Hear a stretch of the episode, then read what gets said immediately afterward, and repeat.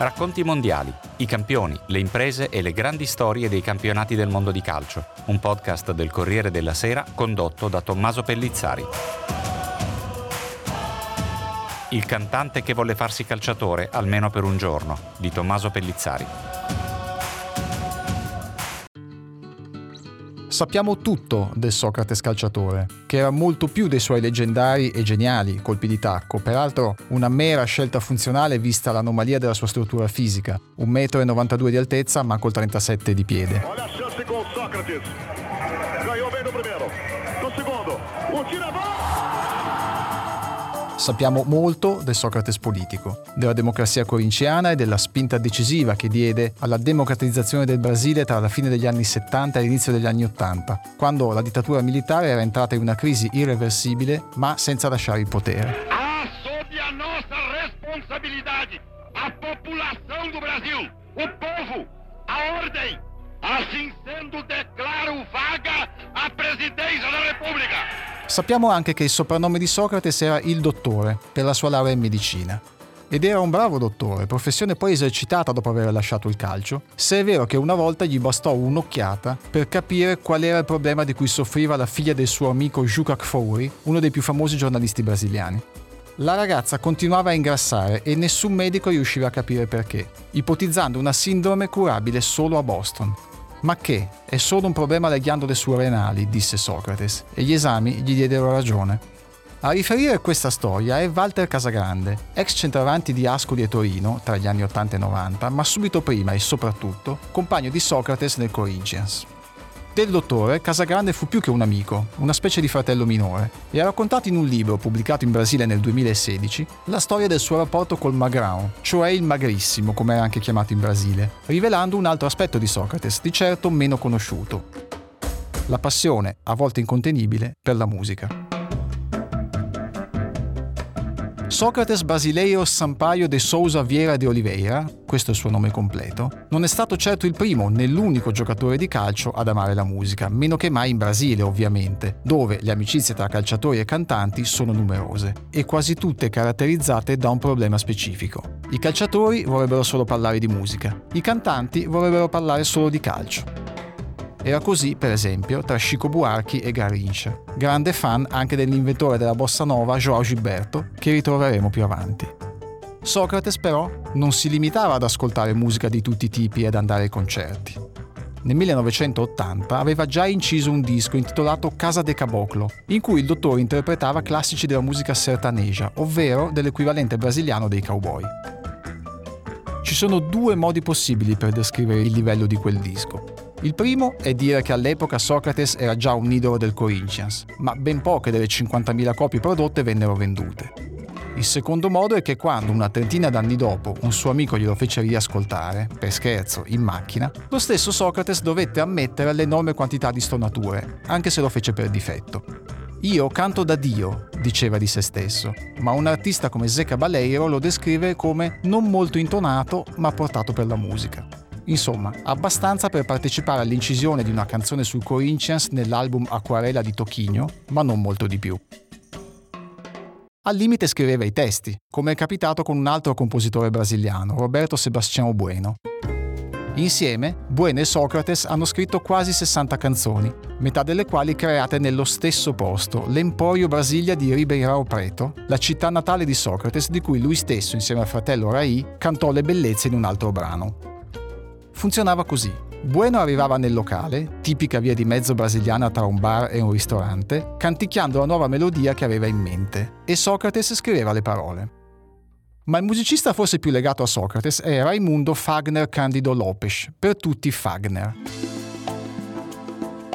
Benché fosse e sia un cantante poppissimo, Fagner era anche molto appassionato di politica tanto da partecipare a tutte le iniziative pubbliche organizzate dal Corinthians di Socrates e Casagrande. E non è detto che partecipasse solo da cantante. Nel maggio del 1982, per esempio, al Parque São Jorge, il centro di allenamento del Timão, fu organizzata una partita delle stelle, in cui cantanti come Tocchino e Gonzaghigna scesero in campo in difesa della democratizzazione del Brasile. Poi, con un grande concerto, raccolsero fondi per la campagna elettorale di un sindacalista di San Paolo candidato a diventare governatore. Luis Inácio Lula da Silva, per tutti Lula. Fagner giocò, presumibilmente bene. D'altra parte diventare un calciatore professionista era sempre stato il suo sogno e non è escluso che quella serata paulista di stelle abbia contribuito a realizzarlo, sia pure per un solo pomeriggio d'estate in Spagna, ma a livello più alto che si possa immaginare, i campionati del mondo.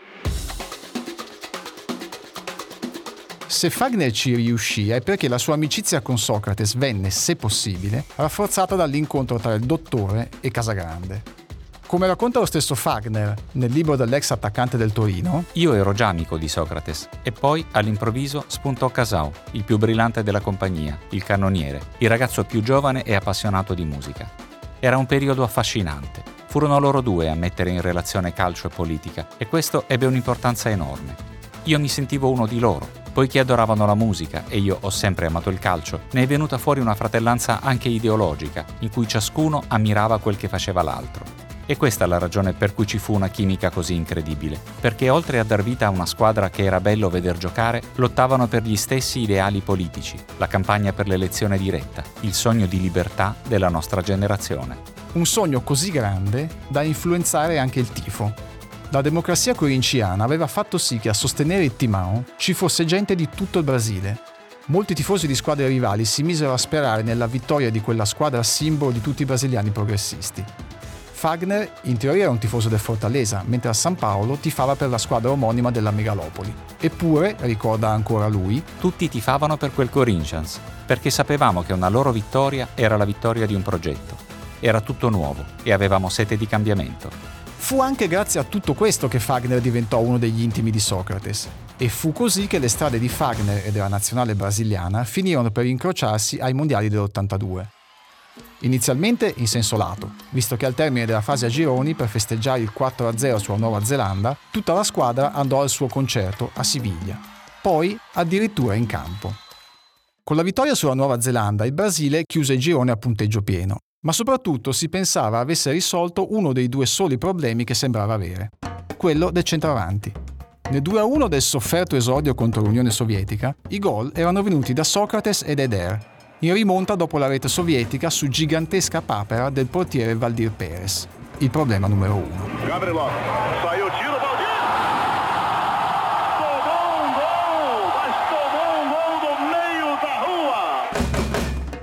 Nel 4-1 contro la Scozia a segnare furono Zico, Oscar, ancora Eder e infine Falcao. Più che preoccupato, l'intero Brasile, inteso come nazione, era terrorizzato.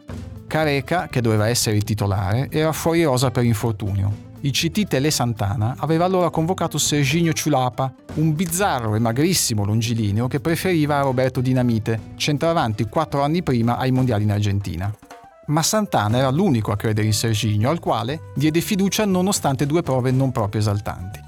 Ne fu ripagato al settantesimo della partita con la Nuova Zelanda, appunto, quando Serginho, dopo la doppietta di Zico e il gol di Falcão, finalmente riuscì a segnare il gol del 4-0 finale. Toninho Cerezo, Júnior, fugiu Zico pela meia esquerda, lançamento para ele. Dominou, ganhou, bateu, olha o Serginho!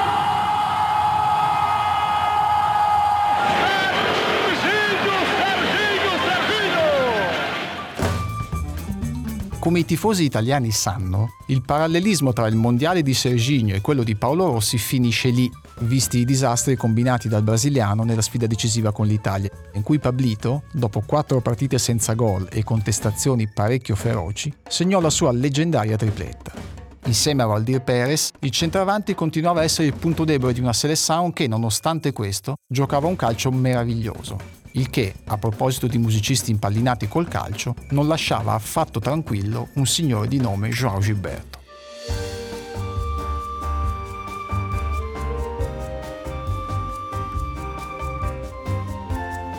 Come racconta lo scrittore brasiliano Rui Castro, Gilberto non sembrò avere pace finché non riuscì a dare una forma compiuta a quel ritmo che sentiva nella sua testa ma che per anni non era stato capace di trasformare in realtà, inventando la bossa nova.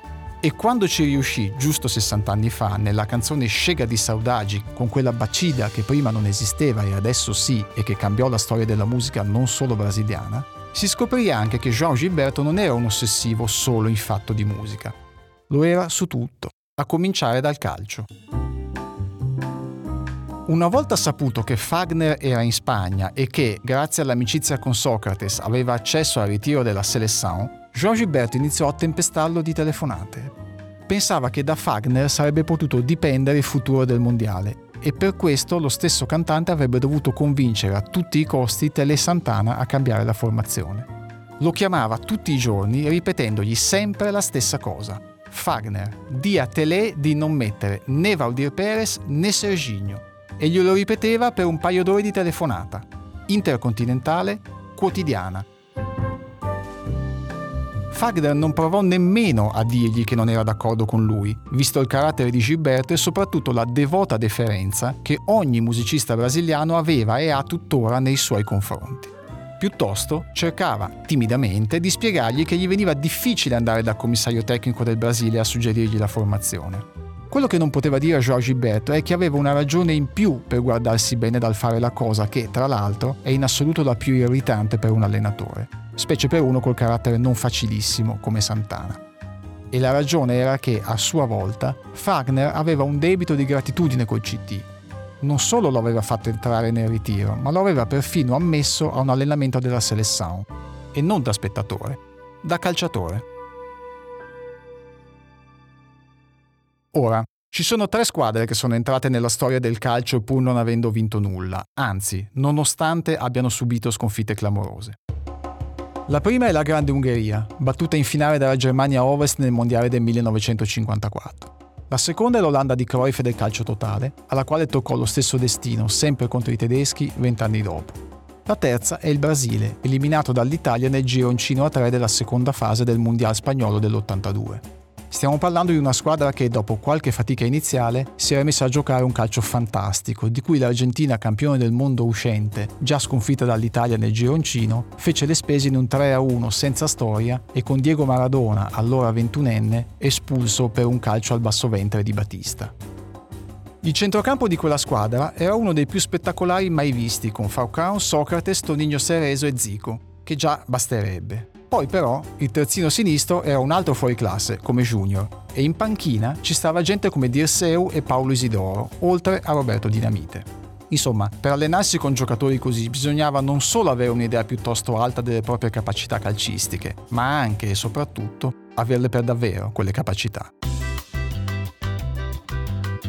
Di Fagner di sicuro a Tele Santana piacevano le doti musicali, ma anche quelle calcistiche, se è vero che solo pochi mesi prima il CT lo aveva visionato in un amichevole di beneficenza con molti giocatori della Seleção a Belo Horizonte. Ovviamente c'era di mezzo Socrates e grazie ai suoi consigli Fagner aveva segnato due gol, tant'è che interrogato dai giornalisti locali sulla possibilità che Fagner fosse il ventitreesimo convocato del Brasile, il CT se n'era uscito con una gran bella battuta. Sì, se passa l'antidoping. La convocazione si era comprensibilmente trasformata in un invito nel ritiro della nazionale a Siviglia. Lui c'era andato in taxi, ma il ritiro era così blindato che per tutto il viaggio dall'albergo al campo, l'autista aveva cercato di convincerlo a lasciar perdere. Era pieno di militari, continuava a dirgli, non l'avrebbero mai fatto passare e lui non voleva fare una corsa a vuoto. E invece, raccontò poi Fagner, quando arrivammo là, il tipo non credeva ai suoi occhi. Io non solo entrai, ma c'erano i giocatori e tele ad aspettarmi all'ingresso. Quello che successe poi non si sa. Non si sa se, chiacchierando, Fagner indusse il CT a credere nelle sue doti, o se, nel frattempo, Socrates avesse svolto un lungo e silenzioso lavoro diplomatico. La terza possibilità è anche la più realistica, che cose come queste succedono solo in Brasile o all'estero, purché tra brasiliani. Ed è anche per questo che il Brasile è il posto straordinario che è. Comunque, all'improvviso il CT invitò Fagner a partecipare all'allenamento e lui... Io mi consideravo un fenomeno del calcio. Ricorda con autoironia, ma non troppo. Quindi, quando Santana mi ordinò di allenarmi, non ebbi il minimo problema a sentirmi uno dei convocati. E come tale fu trattato. Mi dava indicazioni. Fagner, gioca tranquillo, continuava a ripetermi. Se davvero fosse stato il fenomeno del calcio che diceva di essere, la storia della sua vita sarebbe stata diversa, e da ben prima di quell'allenamento. Di certo, però, Fagner fece tutt'altro che una brutta figura. Se ne rese conto lui per primo, quando, finito l'allenamento, si ritrovò circondato da giornalisti di tutto il mondo. Evidentemente qualcuno aveva sparso la voce di un giocatore nuovo e sconosciuto apparso all'improvviso nella Seleção. E visto che il mondiale era iniziato da settimane e quindi le convocazioni erano chiuse da tempo, è molto probabile che quella voce fosse stata diffusa dallo stesso Socrates. L'avventura di Fagner, calciatore per un giorno della Seleção, finì comunque lì. Quello che non finì, invece, furono le telefonate di Jean Gilberto. Quattro anni dopo, l'inventore della bossa nova ricominciò a tormentarlo quotidianamente. Stavolta l'oggetto della sua ossessione era proprio Socrates, nel frattempo passato al Flamengo di Rio de Janeiro. Era un Socrates ben lontano dalla forma smagliante con cui si era presentato ai mondiali dell'82, l'unico torneo calcistico per il quale in vita sua ha fatto una rigorosa vita d'atleta. Tra intensa vita notturna e infortuni, compresa un'ernia del disco, era ormai un campione a fine corsa. E quindi il matrimonio col Flamengo e col suo amico Zico, altrettanto malmesso, non stava funzionando come invece avevano sperato tutti, a cominciare da João Gilberto. Socrates era arrivato al punto di considerare seriamente di smettere col calcio per questo George Gilbert aveva ricominciato a chiamare Fagner. Doveva a tutti i costi convincere il dottore a cambiare idea e non sciogliere la coppia con Zico. Se lo avesse fatto sarebbe stata la fine del calcio spettacolo. Ma questa, scusate la frase fatta, è un'altra storia. Quella di Socrates finì il 4 dicembre 2011. Non fece in tempo a vedere il mondiale ospitato dal suo paese, forse non è stato così un male, e nemmeno le Olimpiadi due eventi per i quali era deciso a lavorare insieme a Fagner a un grande progetto che unisse, diceva lui, cultura musicale e cultura calcistica. Poche ore dopo la sua morte, il Corinthians vinse il campionato brasiliano. Tutti i giocatori si ritrovarono a centrocampo, col pugno destro chiuso e levato verso l'alto, come faceva lui. Tra i quattro laterali difensivi convocati per il mondiale russo c'è un Fagner, non è parente, ma dopo anni passati anche in Europa al PSV Eindhoven e al Wolfsburg, è tornato in pianta stabile al Corinthians, la squadra in cui è cresciuto.